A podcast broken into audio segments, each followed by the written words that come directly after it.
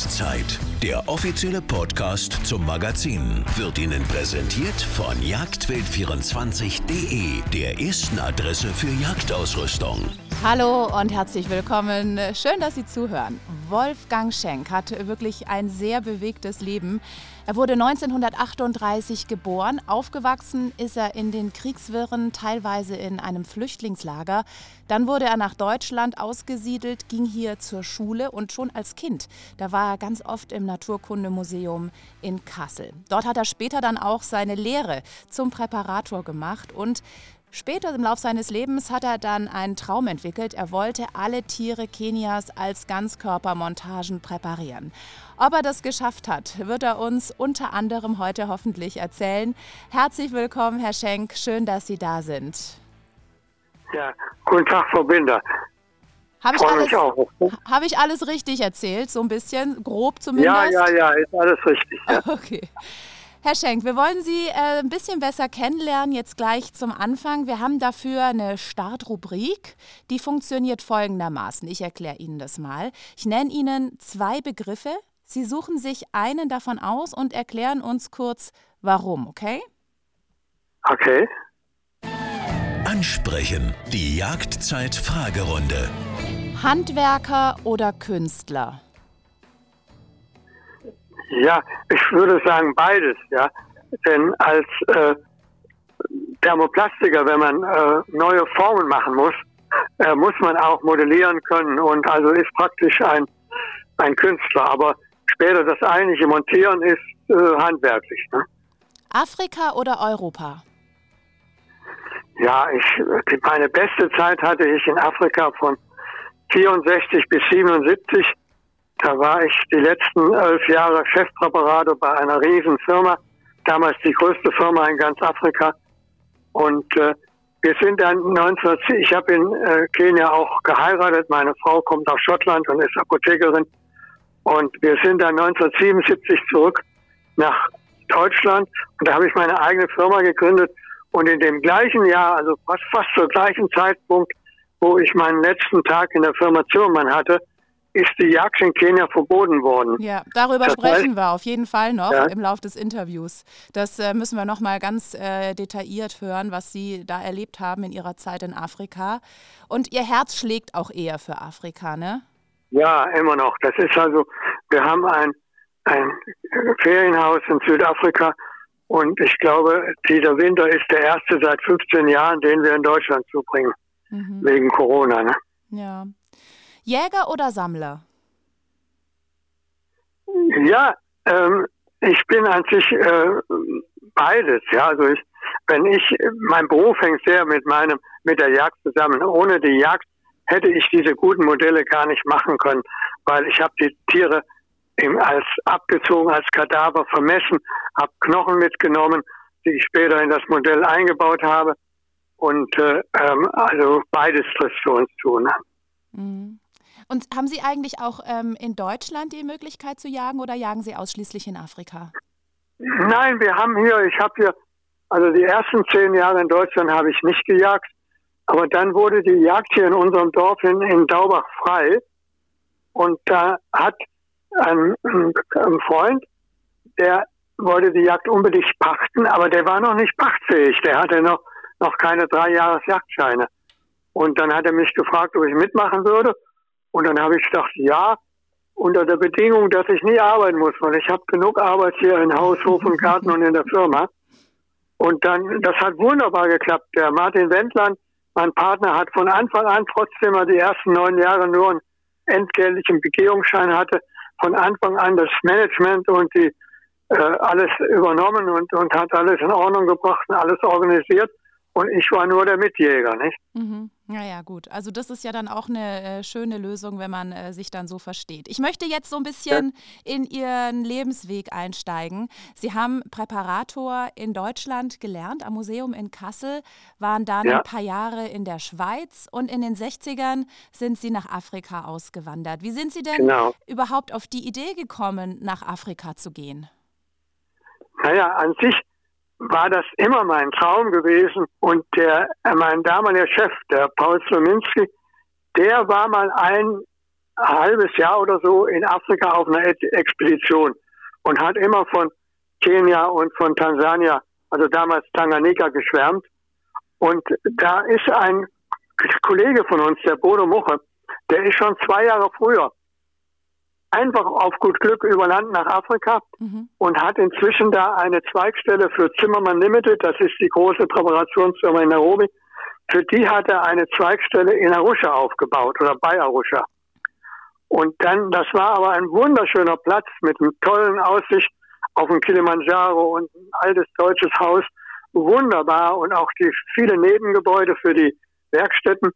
Aber der Nachteil war in der Regenzeit, äh, ist der LKW stecken geblieben auf dem Weg dorthin und äh, dann äh, sind die Formen aus Papiermaché, die haben nicht getrocknet und die sind äh, bei der Feuchtigkeit haben die schweren Büffelhelme die nach unten gedrückt und mhm. da haben die beschlossen, die Firma auf die andere Stadtseite zu verlegen, wo ein ganz trockenes Klima war. Und da sollte ich meinem Freund Bodo bei helfen. Also Bodo Muche hat mir diesen Job angeboten in Deutschland, wie ich noch gearbeitet habe. Okay, und da, äh, Ihre Reise, die war ja jetzt auch anders, sage ich mal, als wir heute jetzt nach Afrika reisen, aber ins Flugzeug und ein paar Stunden später ist man ja. da. Sie haben ja sechs Wochen gebraucht, bis Sie dann angekommen sind. Ja, ja. Naja, die, die Firma, ich hatte, hat mir den Job zugesagt.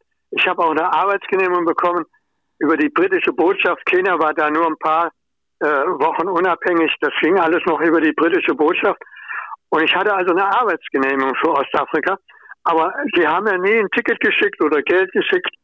Und dann habe ich mich einfach auf den Weg gemacht, genau wie mein Freund Bodo Woche zwei Jahre vorher und bin über Land nach Afrika gereist. Und bis Kairo bin ich praktisch getrennt durch den Balkan, durch äh, Syrien, Libanon und äh, in Ägypten dann noch bis äh, Kairo. Und von da ab ging es dann mit dem Zug weiter. Und das war noch aus der Kolonialzeit. Da ging man, zuerst fuhr man mit dem Zug von Kairo nach Shelal, das liegt bei Aswan. Dann ging es mit dem Schiff äh, zwei, fast zwei Tage auf dem Nil bis zum Wadi Halfa.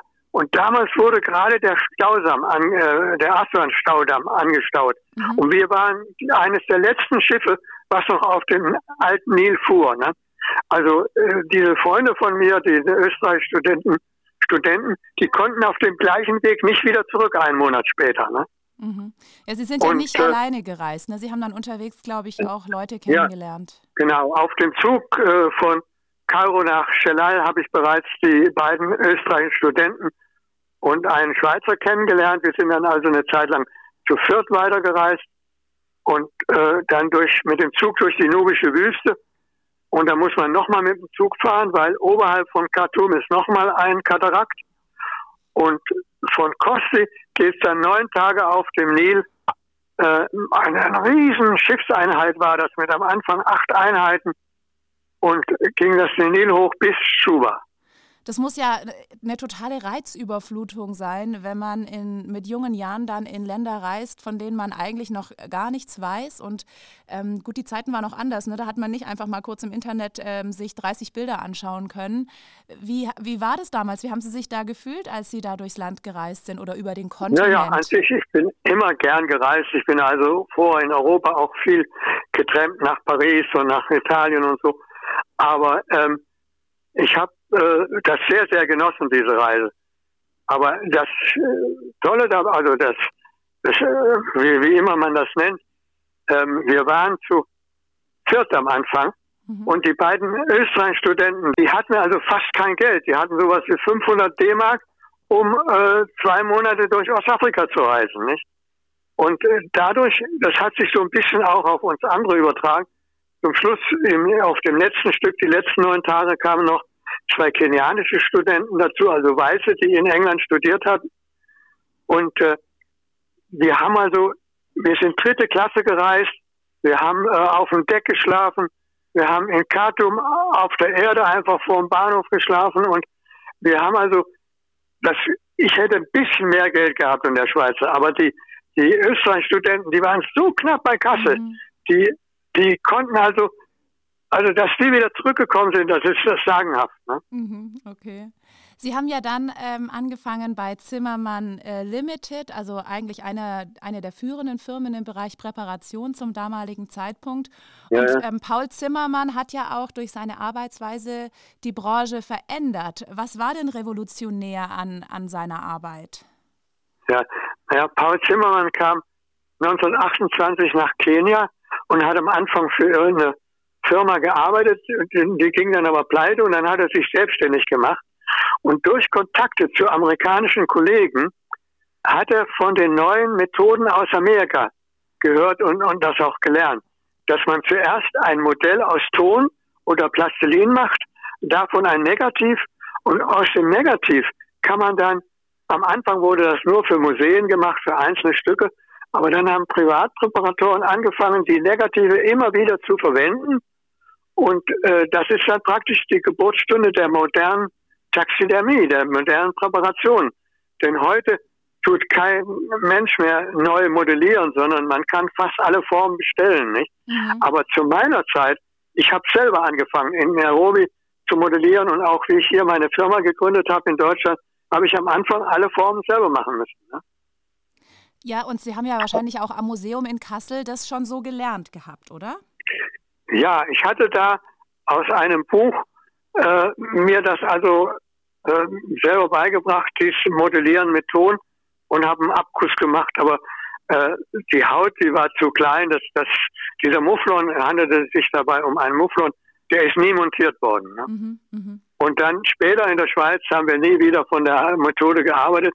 Und dann habe ich erst in Kenia, ähm, ich bin an sich bis Arusha gereist, weil ich ursprünglich dort arbeiten sollte.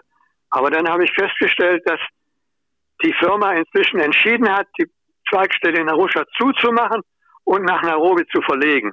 Und damals gab es zwischen Kenia und Tansania überhaupt keine Grenze. Das war also am Anfang überhaupt kein Problem. Die ganze Arbeit von Arusha wurde einfach nach Nairobi gesandt. Mhm. Und dann habe ich in Nairobi eine Probezeit gemacht von einem halben Jahr, was für mich eine ganz tolle Lehre war.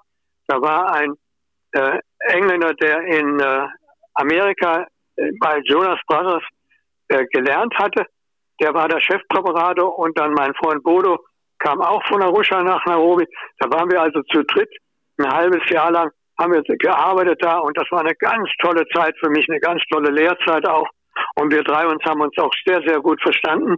Aber dann haben dadurch, dass sie nicht genug Arbeit hatten, die haben aufgehört, Provision zu zahlen, ähm, haben die mir keinen sehr guten Vertrag angeboten. Und da bin ich damals, äh, inzwischen hatte Jonas Brothers aus Seattle, hatte eine Firma in Kampala aufgemacht und durch Vermittlung von einem Freund, dem Jochen Schweinhoch, der auch in der Firma gearbeitet hat, habe ich da eine Stelle bekommen und dann bin ich also nach der Probezeit nach Uganda gegangen und habe dort ein Jahr gearbeitet.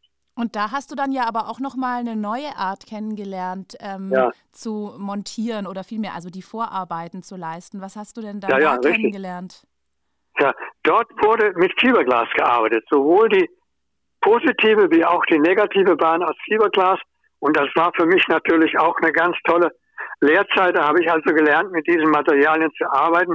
Und damals wurden zum Beispiel Kopfpräparate noch nicht mit, dass man eine, äh, dass man den äh, modelliert und dann gießt man eine Seite zuerst ab, baut eine Mauer und gießt die eine Seite zuerst ab und dann die andere. Damals haben wir den ganzen Kopf in einem Stück abgegossen mit Fiberglas, mit vier, fünf Matten drauf. Mhm. Und wie das ausgehärtet war, haben wir das mit der Stichsäge in zwei Teile geschnitten und da hatte man die Form von rechts und links. Ne? Mhm. Und, und das habe ich dort gelernt und in, der, in dem Jahr, wo ich in Kampala gearbeitet habe, bei Jonas Brothers, wurde, äh, gingen meine beiden Kollegen in, Nairobi gingen von der Firma fort. Der Bodo, mein Freund, der fuhr, äh, der ist nach Afrika, nach Südafrika, also nach Botswana gereist, wo er eine Firma aufgebaut hat, Botswana Game Industries. Und der Robert Glenn, der war sehr interessierter Ornithologe, der hat sich selbstständig gemacht und hat Safaris gemacht, hat Leute auf äh, Safari genommen, die Vögel in Ostafrika äh, beobachten wollten, hat Vögel auch gesammelt für Museen. Und äh, da wurde die Stelle frei und dann ist der Sohn von dem Aufsichtsratsvorsitzenden ist nach Uganda geflogen und hat mich äh, über ein Dinner im Lake Victoria Hotel von Auge zu Auge gefragt, ob ich zurückkommen würde und als Chefpräparator übernehmen würde. Das habe ich natürlich gerne gemacht. Mhm. Und dann bist du quasi nach einem Jahr Uganda zurück zu Zimmermann nach Kenia Genau. als Chefpräparator. Und dann ist ja so langsam auch, glaube ich, dieser Traum entstanden, dass du alle Tiere Kenias so als Full Mount präparieren möchtest. Hast, du, Ja. das, hast du das geschafft? Ja, ja, sicher. Ähm, ähm, in Uganda hatte ich Ernst Zwilling kennengelernt. Das ist unter Jägern ein sehr bekannter Mann, der war in den 30er Jahren schon in äh, Kamerun und äh, in Westafrika, hat auch ein Buch darüber geschrieben ähm, und äh, er hat auch nach dem Krieg einige Bücher über Afrika gesch äh, geschrieben und ist dann Berufsjäger geworden und war in Uganda Berufsjäger. Mhm. Hat aber zwischendurch immer auch äh, Tiere gesammelt und die einem Museum gestiftet. Und äh, Ernst Zwilling wollte dann mal in Kenia jagen und dadurch, dass ich dann wieder in Kenia war, habe ich eine Safari für uns beide arrangiert. Das war gar nicht so einfach, weil ich als Resident, ich konnte überall jagen, aber er als ähm, praktisch Resident von Uganda nicht. Und dann habe ich eine Temporary Assistant Permit bekommen. Also auf dem Papier war ich praktisch ein Berufsjäger. Okay. Und dann haben wir eine Reise zusammen gemacht, zuerst in den Aberdare-Bergen und dann in Nordkenia. Und äh, äh, Ernst hat aber äh, teilweise auch alleine gejagt. Wir haben also in den Bergen jeder für sich gejagt. Aber auf dem Papier war ich praktisch der Guide und er war der Klient. Ne? Mhm. Und da habt haben sie ja einige Arten auch erlegt. Also ein Ja, ja. Buschbock, ein Riesenwaldschwein war dabei, ein Oryx, ein Ja. Zebra. Und all diese Tiere habe ich selber abgezogen, habe sie genau vermessen, habe die vier Beinknochen und das Becken mitgenommen, außer dem Schädel, und habe dann, äh, alle diese Tiere sollten ganz präpariert werden für ein Museum in Österreich. Und das war also ganz toll, dass ich praktisch im ersten Jahr bereits äh, äh, vier, fünf verschiedene neue Modelle für Ganzpräparate machen konnte. Ne? Und warum haben sie Beinknochen und Becken mitgenommen? Heute kann man alle Formen kaufen. Mhm. Aber damals gab es noch keine Formen. Ich musste sie selber machen. Und wenn man Formen selber machen will, ist das ein ganz großer Vorteil, wenn man die vier Beinknochen und das Becken, da macht man ein Gerüst, ein, erst ein, ein Gestell mit dem Profilbrett und an diesem Profilbrett macht man das Becken und die vier Beinknochen fest und, und mit, mit einer Stange den Kopf. Der Kopf wird auch eingebaut, ne? Und über den Kopf und die, die Beine und über den Körper macht man Maschendraht, dass der Ton eben eine Unterlage hat. Mhm. Und dann tut man das Modell so lebensgroß modellieren, wie es praktisch nach dem Abziehen ist. Ne? Mhm. Also als Nacktmodell praktisch. Für die Weltjagdausstellung 71 in Budapest, da haben Sie ja auch ein ähm, eindrucksvolles Präparat, möchte ich mal sagen, gemacht. Das war ein Gnu, das von einem Löwen geschlagen wird. Wissen Sie, wo das Präparat heute ist? Gibt es das noch? Ja, da gibt es viele von, weil ich hatte ja negativ davon. Ne? Also der ursprüngliche Kunde war ein Kunde aus, aus Amerika, aus äh, Hawaii war der, ja. Mhm. Und, äh, und dann habe ich äh, für Budapest eins gemacht, diese Hürde der Firma. Im Ganzen habe ich die Gruppe drei, vier Mal gemacht. Mhm. Hm? Mhm. Denn wenn man einmal die Negative hat, ist das ja kein Problem. Dann sagt man einfach einer der Mitarbeiter, mach mal die Form von dem Löwen, mach mal die Form von diesem Wildebeest und dann äh, montiert man das. Ne? 74 war es dann. Da hat Zimmermann Limited einen der größten Präparationsaufträge überhaupt erhalten, den die Firma bis dahin hatte. Und zwar war es so, dass die nigerianische Regierung ein Festival geplant hat in Lagos und ähm, Kenia sollte dort unter anderem mit einer Ausstellung äh, mit Präparaten vertreten sein, und zwar einschließlich Elefant, Nashorn, Giraffe, Flusspferd, alle als ähm, Ganzkörperpräparat. Haben Sie denn alle Tiere selbst erlegt? Die meisten, ja. Also das Nashorn zum Beispiel, da habe ich delegiert an einen Mitarbeiter, der Mike Wyndham Wright. Der hat seine Lehre noch bei mir äh, äh, zu Ende gemacht. Die ersten ein, zwei Jahre hat er bei Paul, mit Paul Zimmermann gearbeitet. Und der ist dann aber nach Afrika, nach äh, Tansania gegangen und hat dort Tansania Taxidermy aufgebaut für einen Berufsjäger und ist dann später an die Küste gegangen. Und ich habe äh, schon zwei Jahre vorher, also in 64, 74 habe ich schon entschieden, ähm, äh, nach Deutschland zurückzugehen. Und dann habe ich ihn gefragt, ob er, äh, also über natürlich über meinen Chef, über die Firma, ob er mein Nachfolger werden wollte und da war er mit einverstanden. Und dann haben wir ein Jahr zusammengearbeitet mhm. und in dem Jahr hat er zum Beispiel das Nashorn gemacht. Da war ein mhm. Berufsjäger dabei, der das erlegt hat und er hat das nachher modelliert und überzogen. Ne? Jetzt sind die Tiere ja irgendwann alle da gewesen und dann haben sie anfangen äh, müssen, die Präparate anzufertigen.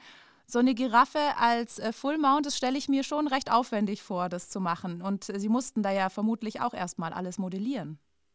Ja, ja. Naja, da, äh, von so einem großen Tier ein Negativ zu machen, das war ein bisschen zu aufwendig. Und da gibt es eine Methode, die auch die Amerikaner entwickelt haben, dass man ein Modell aus Ton macht, aber ein bisschen kleiner, als es in Wirklichkeit sein sollte, und dann mit Fiberglas überzieht. Und dann wird es automatisch dann, größer. Aber da muss man aber auch ein, ein Gestell machen mhm. äh, mit, mit äh, Maschendraht und Knochen und, und alles modellieren.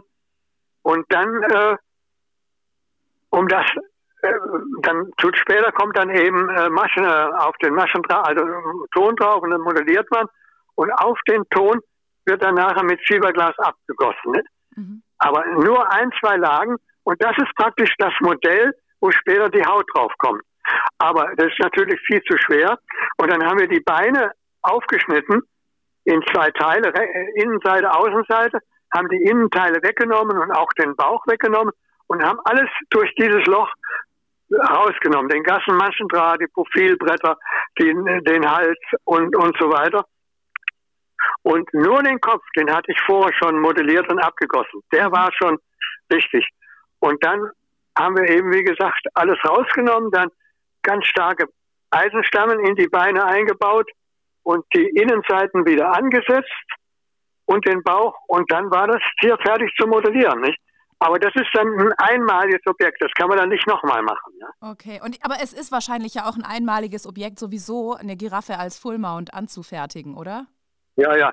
Die, die nächste Giraffe hatte ich sowieso äh, äh, eine kleinere und die, äh, äh die hätte sowieso nicht gepasst. Ne? Mhm. Als, äh, da haben wir das gleiche normal gemacht.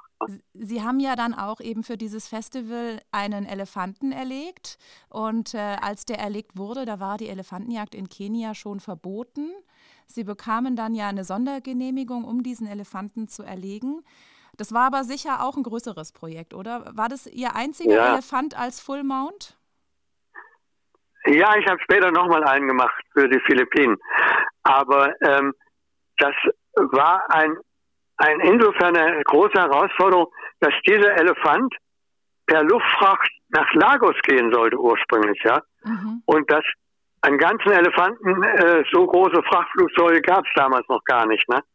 Und da hatte Karl Ackley in den 20 Jahren eine tolle Methode entwickelt, indem er einen äh, Elefanten montiert hat, den er beim Abziehen gleich in drei Teile geschnitten hat. Rechte Körperhälfte mit je einem Vorder- und einem Hinterlauf und linke Körperhälfte. Und dann den Kopf extra. Mhm. Und so hat er die schon abgezogen. Und dann hat er ein Modell gebaut mit zwei Profilbrettern. Eins für die rechte Seite, eins für die linke Seite. Und dann den Elefant die aus Ton modelliert, die Haut aufgetragen in drei Teilen und von außen so genau wie möglich alle Falten eingearbeitet und, und wenn das dann fertig war, haben wir in die Schnittführung, der Urspr ursprünglich die drei Hautteile abgezogen worden sind und geteilt worden sind, schon beim Abziehen, mhm. haben wir das in mit äh, Gerbeöl paar Mal äh, noch eingeölt und dann auf die Außenseite der Haut eine Gipsschicht von etwa sechs, sieben Zentimetern aufgetragen. Und die wurde dann durch Sacklein verstärkt und durch Bretter. Und wie die ausgehärtet war, dann haben wir die äh, Teile auseinandergenommen. Die, die, durch die zwei Profilbretter können, als erstes haben wir den Kopf abgenommen mhm. und dann die beiden Körperseiten zur Seite gelegt und dann konnten wir von der Innenseite der Haut den Ton und Maschendraht und das ganze Gestell alles entfernen und dann haben wir auf die Innenseite der Haut mit Epoxidharz laminiert und Epoxidharz ist ein ganz toller Kleber, das ist wie Uhu Schnellfest. Ähm, das kann man dann äh, äh, auch mit einer Lage Überglas verstärken. Und wie die drei Teile ausgehärtet waren, da haben wir, müssen wir noch eine Mauer bauen, dass auf der Innenseite dieser drei Teile eine Mauer ist. Und dann äh, konnten wir die Gipsschicht abschlagen und die drei Körperteile zusammensetzen. Und inzwischen hat, es in Nigeria einen Staatsstreich gegeben und das Kenia-Projekt wurde zusammengestrichen auf nur noch einen Beitrag, dass das Nationalmuseum äh, eine Ausstellung über die Anthropologie machen musste. Kenia ist ja weltberühmt durch die Ausgrabungen an Vormenschen, durch äh, äh, Louis Leakey, äh, ein ganz bekannter Anthropologe. Und äh, dem Museum wurden dann die Tiere überlassen von Nigeria, als und da wir bereits 80 Prozent der Kosten bezahlt bekommen hatten, ne, mhm. ähm, war das dann praktisch die Bezahlung für die Ausstellung, die das Museum für die, diese, dieses internationale Festival of Art and Culture in äh, Lagos äh, gemacht hat. Und das wurde also zusammengestrichen. Unser Teil wurde storniert und das bekam das Museum als Bezahlung für die anthropologische Ausstellung, die nach Lagos ging. Und wie lange haben Sie denn an diesem kompletten Auftrag gearbeitet? Also von dem Moment, wo klar war, Sie haben den Auftrag, bis dann wirklich das letzte Exponat fertig gewesen ist? Ja, das ging über, über mehrere Monate, ich glaube ein Jahr oder so. Also für den Elefanten, an dem Elefanten allein habe ich immer etwa drei Monate gearbeitet und habe ich natürlich immer zwischendurch auch viele andere Sachen müssen, machen müssen, weil ich ja da Chefpräparator war.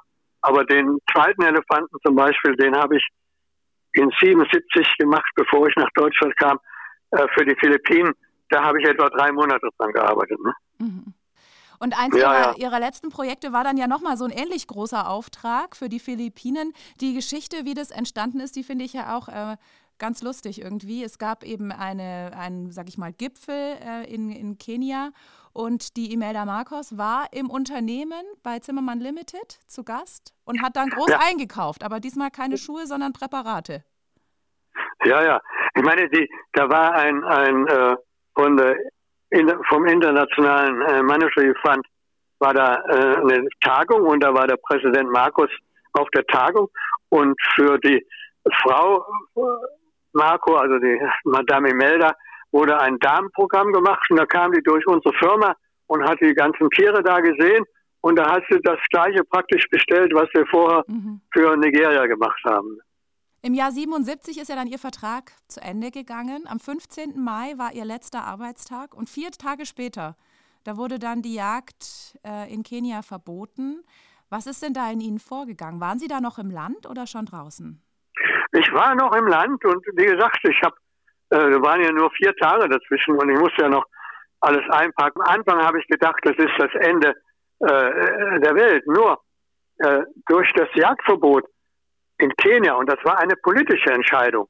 Es, äh, die, die in, in, äh, Elefantenwilderei war wahnsinnig schlimm und die Elefantenbestände haben dort unheimlich abgenommen und da haben internationale Organisationen wie WWF und andere äh, private Naturschutzorganisationen aus hauptsächlich aus der USA haben Druck auf Kenia ausgeübt, was gegen die Elefantenwilderei zu machen.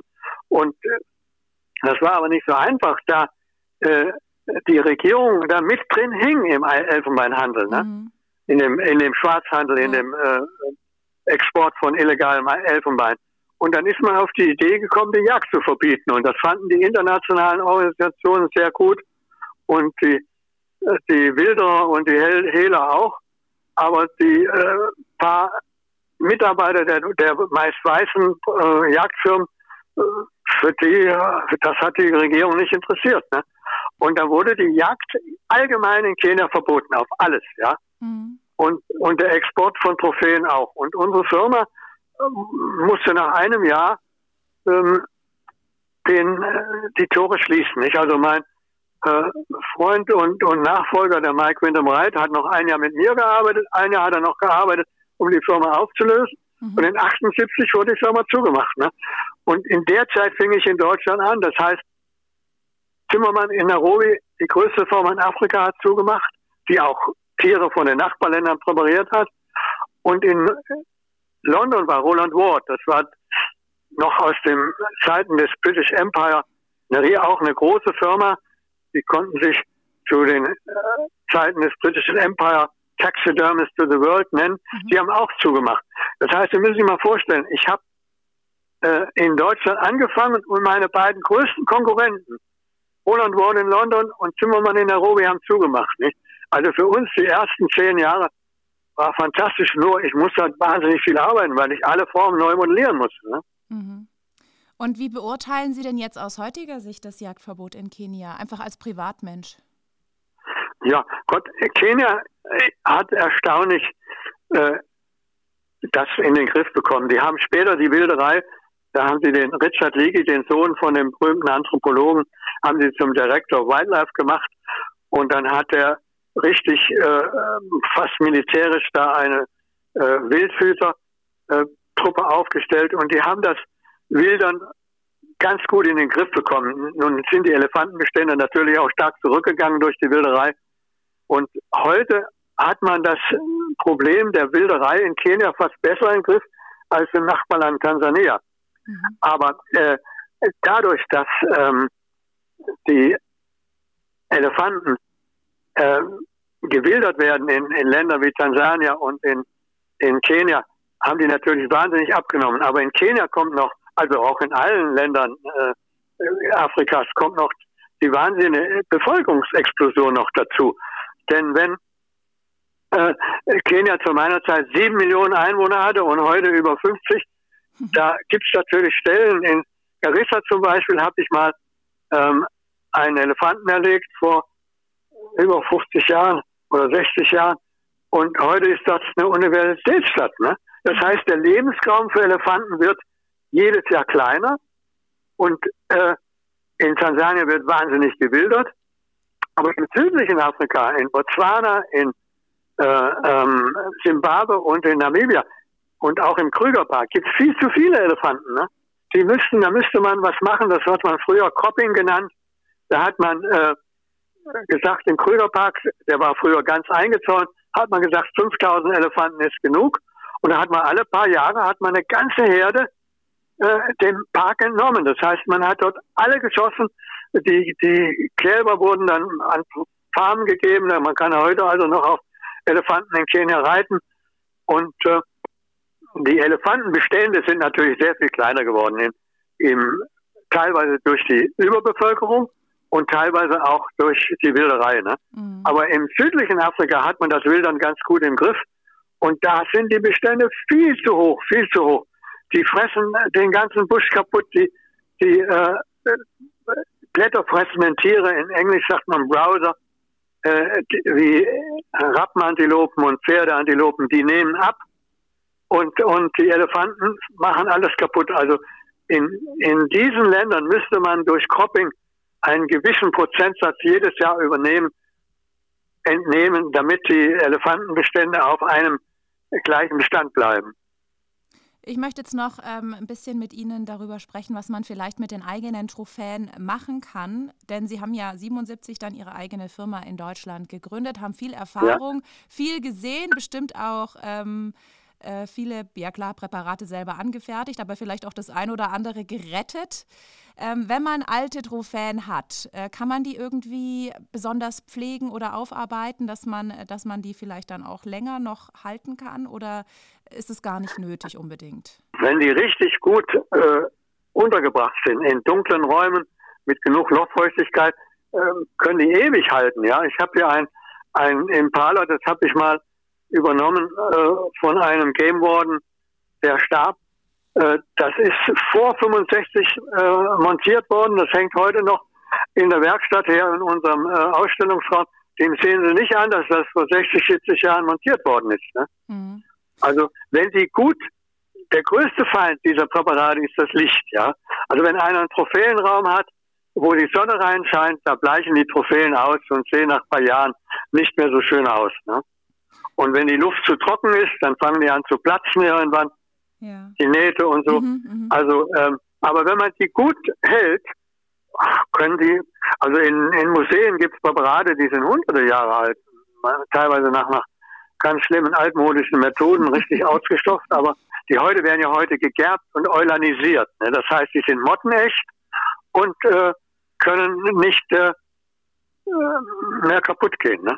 Also wir haben selber ein äh, so ein Schulterpräparat und das muss leider bei uns auf dem Dachboden wohnen, weil es irgendwie riecht. Also es riecht nicht nach Verwesung, aber es riecht irgendwie extrem unangenehm. Könnte man da noch irgendwas machen, um das zu retten oder ist es einfach jetzt äh, schlecht gearbeitet worden und deswegen kann man es vergessen? Das kann man vergessen. Man kann, wenn Sie sehr an der Trophäe hängen, könnte das zu uns bringen und man kann da, da man könnte das nochmal überziehen mit einer neuen Haut, ja. Mhm. Vielleicht auch mit einem neuen Modell, weil bestimmt ist das eben von einem Feldwald- und Wiesenpräparator gemacht worden, der eben noch nach alten, fast Ausstopfermethoden gearbeitet hat und ähm, aber wenn sie gut präpariert sind und also erstmal gut gegerbt und eulanisiert, äh, können die praktisch ewig halten. Ne?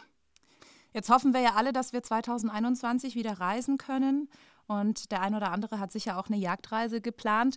Wenn ich das bei Ihnen präparieren lassen müß, möchte, muss ich dann schon vor meiner Reise irgendwas in die Wege leiten oder wie organisiere ich das, dass meine Haut zu dem Präparator meiner Wahl kommt? Ja, das ist an sich ist die Vorpräparation die gleiche, ob das dort unten präpariert wird oder hier in Deutschland. Das Tier muss sofort abgezogen werden, gesalzen und getrocknet werden, ja. Und äh, wenn das verschickt wird, dann ist es gut, wenn man da noch irgendein Insektenpulver, äh, Mottenkugeln oder irgendwas reinlegt, dass das von außen nicht durch ähm, Motten oder so ähnliche Tiere beschädigt wird. Aber im Prinzip die Vorpräparation ist das gleiche. Nur die Berufsjäger da unten hängen oft über eine Provisionsbasis mit den lokalen Firmen zusammen und versuchen natürlich, dass die Arbeit dort unten bleibt. Ist ja auch im Interesse des Landes, dass diese Firmen äh, die Leute beschäftigen, weiter existieren. Ne? Aber an sich, wenn Sie dem Berufsjäger sagen, Sie wollen das zur Firma Schenk nach Deutschland haben, ist das überhaupt kein Problem. Ne? Wie kann ich denn vor Ort sicherstellen, dass alles auch fachgerecht ähm, vorbereitet wird? Haben Sie irgendwelche Tipps, worauf man dann achten sollte? Ja, an sich haben die ganzen Berufsjäger dort sehr gute Skinner, sagt man dazu. Also einheimische Mitarbeiter, die gut im Abziehen sind. Und äh, das muss man eben gut abziehen. Die Ohren müssen gespalten werden, die Lippen müssen gespalten werden. Es muss also schon ein Fachmann sein. Wenn man da zum Farmer geht, der äh, sowas noch nie gemacht hat, äh, dann geht das schon in die Hose. Das kann man, äh, da gibt schon eine Anleitung, was man da alles machen muss. Aber das ist gar nicht so einfach für einen Laien. Ne? Okay, alles klar. Und aber normalerweise kann man sich darauf verlassen, dass die da unten das richtig machen. Die meisten Probleme haben wir hier mit unseren einheimischen Förstern. Die äh, schneiden den oft zu kurz ab, also nur den Hals, nicht den Brustansatz mit dabei. Die wissen nicht, wie die Ohren gespalten werden, die wissen nicht, wie die Lippen gespalten werden. Die müssen das also einfrieren oder direkt zu uns bringen. Also wir haben mehr Probleme mit Häuten, die hier in Deutschland abgezogen worden sind, als wir je mit Präparaten aus Afrika haben. Okay, also wenn jetzt jemand in ähm, Deutschland ein Stück erlegt, beispielsweise ein Stück Rehwild, und möchte das bei Ihnen präparieren lassen, dann raten Sie, das äh, einzufrieren und quasi im Ganzen zu schicken. Ja, also äh, zuerst ganz wichtig ist, das lang genug abschneiden, das heißt hinter den Vordenläufen. Denn man will heute ja äh, Kopf-Schulter-Präparate machen und äh, da brauchen wir genug Haut an der Schulter. Oft schneiden die die zu kurz ab. Ne? Mhm. Und dann einfach die bis zum Haupt abziehen, hinten einen Schnitt machen, bis zum Haupt abziehen, die Haut ein bisschen salzen und zu uns zu bringen ne? oder zu uns zu schicken. Das ist das Einfachste. Alles klar. Vielen Dank, Herr Schenk, schon mal bis hierhin. Wir haben noch eine Schlussrubrik. Wildes Durcheinander. Sie arbeiten ja gerade an einem bisschen größeren Projekt und zwar schreiben Sie an einem Buch, an Ihrer Biografie, vermute ich, oder? Ja, ja, so ungefähr. Und wie weit sind Sie da gekommen? Ach, an sich ist das Buch jetzt bei einer äh, Dame, die eben äh, das nochmal durchschaut, wegen äh, Rechtschreibung, wegen, äh, äh, dass das die richtige Ausdrucksform hat und auch äh, das einfach vorbereiten wird zum Drucken. Also an sich ist das Manuskript fertig. Okay, das heißt, wir können noch äh, 2021 mit der Veröffentlichung rechnen. Ja, hoffe ich sehr, ja. Okay. Vielen, vielen Dank, Herr Schenk, dass Sie sich Zeit genommen haben für unser Interview und dann viel Erfolg für Ihr Buch. Ja, ich danke Ihnen auch und bis bald mal. Dankeschön und bleiben Sie gesund, Herr Schenk. Gleich, das gleiche gilt für Sie. Dankeschön. Gut, auf Wiederhören. Wolfgang Schenk hat übrigens auch als Gastautor mehrere Artikel für die Jagdzeit geschrieben und da können Sie noch tiefer eintauchen in vergangene Jahrzehnte, in die Geschichte der Jagd und natürlich auch der Präparation. Eine von diesen Geschichten finden Sie zum Beispiel in Ausgabe 14, Ahmed of Marsabit, eine Legende Afrikas. Ahmed, es war ein außergewöhnlich großer und zutraulicher kenianischer Elefant und der wurde wegen seiner enormen Stoßzähne bewacht, sozusagen von seiner eigenen Leibgarde und starb dann eines Tages eines natürlichen Todes. Wolfgang Schenk hat ihn präpariert für das Kenya National Museum und schreibt darüber in diesem Artikel. Und weitere Artikel finden Sie zum Beispiel in den Ausgaben 16, 22, 27 und 38 und nachlesen können Sie das alles digital wenn Sie ein Digital-Abo haben. Das können Sie entweder sozusagen als Upgrade zu Ihrem Print-Abo machen oder auch ein reines Digital-Abo abschließen. Schauen Sie sich die verschiedenen Optionen einfach mal an auf www.jagdzeit.de. Bleiben Sie gesund, passen Sie auf sich auf. Bis zum nächsten Mal. Ciao. Das war Jagdzeit, der offizielle Podcast zum Magazin. Jeden zweiten und letzten Mittwoch im Monat. Auf allen gängigen Plattformen und bei Instagram. Wurde Ihnen präsentiert von Jagdwild24.de, der ersten Adresse für Jagdausrüstung.